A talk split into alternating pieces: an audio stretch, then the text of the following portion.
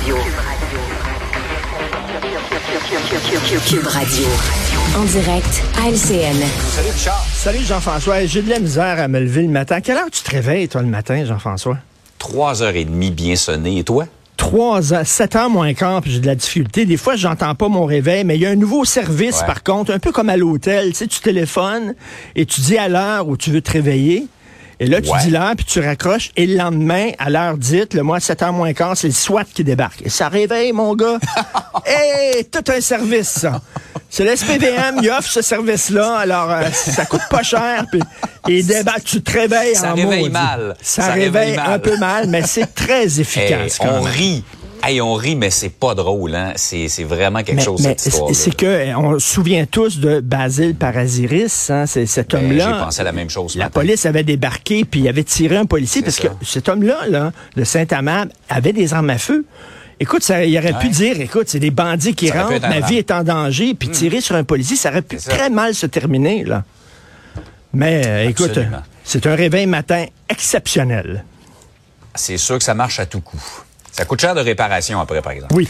Euh, Richard, euh, on va revenir. Ça, je sais que c'est le genre d'histoire qui t'inspire particulièrement. Ce prof qu'on a connu parce qu'il a été candidat à la direction du Parti québécois, qui porte plainte contre l'Université Laval, qui l'accuse de racisme anti-blanc. C'est ça. Alors, l'Université Laval avait une offre d'emploi. C'est pour être titulaire de la chaire de recherche du Canada en histoire du Canada et en histoire du Québec. Et là, euh, euh, Frédéric Bastien, tu sais, il dit, ben, moi, je pourrais être intéressé par cette, euh, cette chaire-là parce que je suis historien.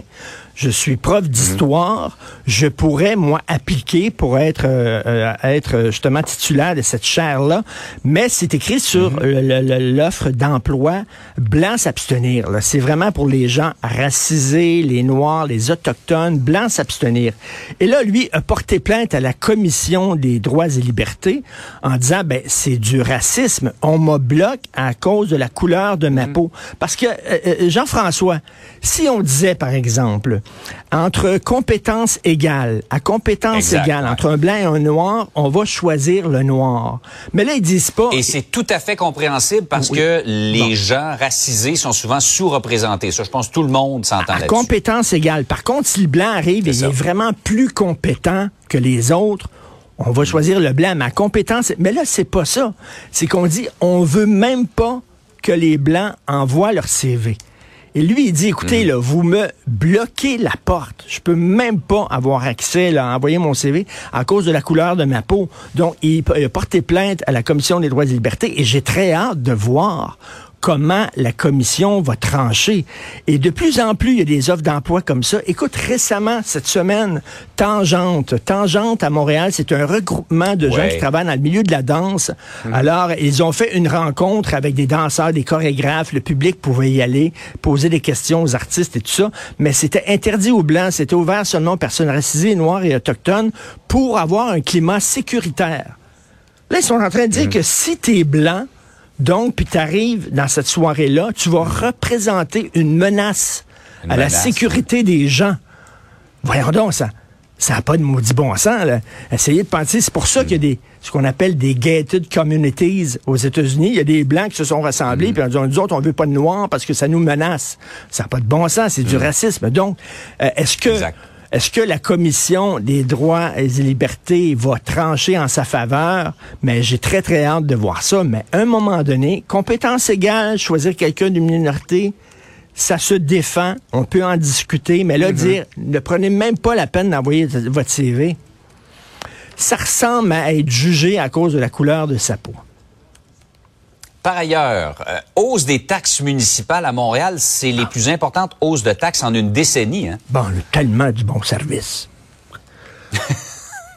Montréal se porte tellement bien. Je peux comprendre qu'ils haussent les taxes parce que, écoute, les services qu'on a à Montréal, à un moment donné, est-ce qu'on a une capacité de payer infinie?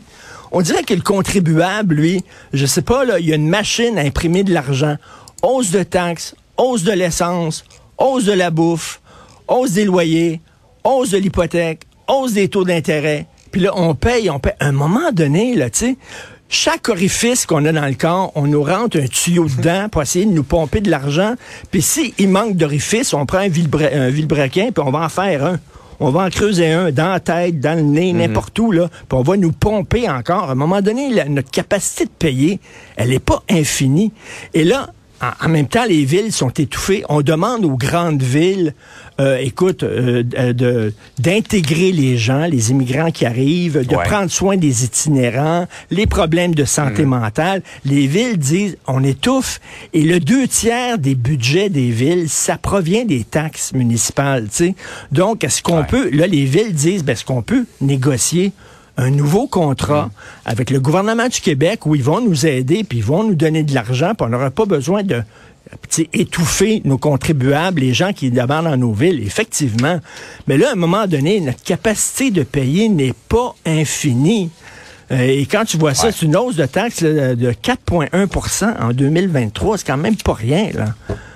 C'est Absolument. chose. Et on ajoute même des nouvelles taxes, taxes sur la consommation d'eau, sur la construction des gros stationnements. Alors, euh, on Taxes, diversifie les impôts, sources. Ben, à un moment donné, on ça. peut pas payer tout ça. Et en terminant, ça va être les parties de bureau. Hein? C'est le party de bureau d'LCN euh, de Québec Matin Ce euh, cette semaine, ce Ouais. vendredi. C'est le party de bureau.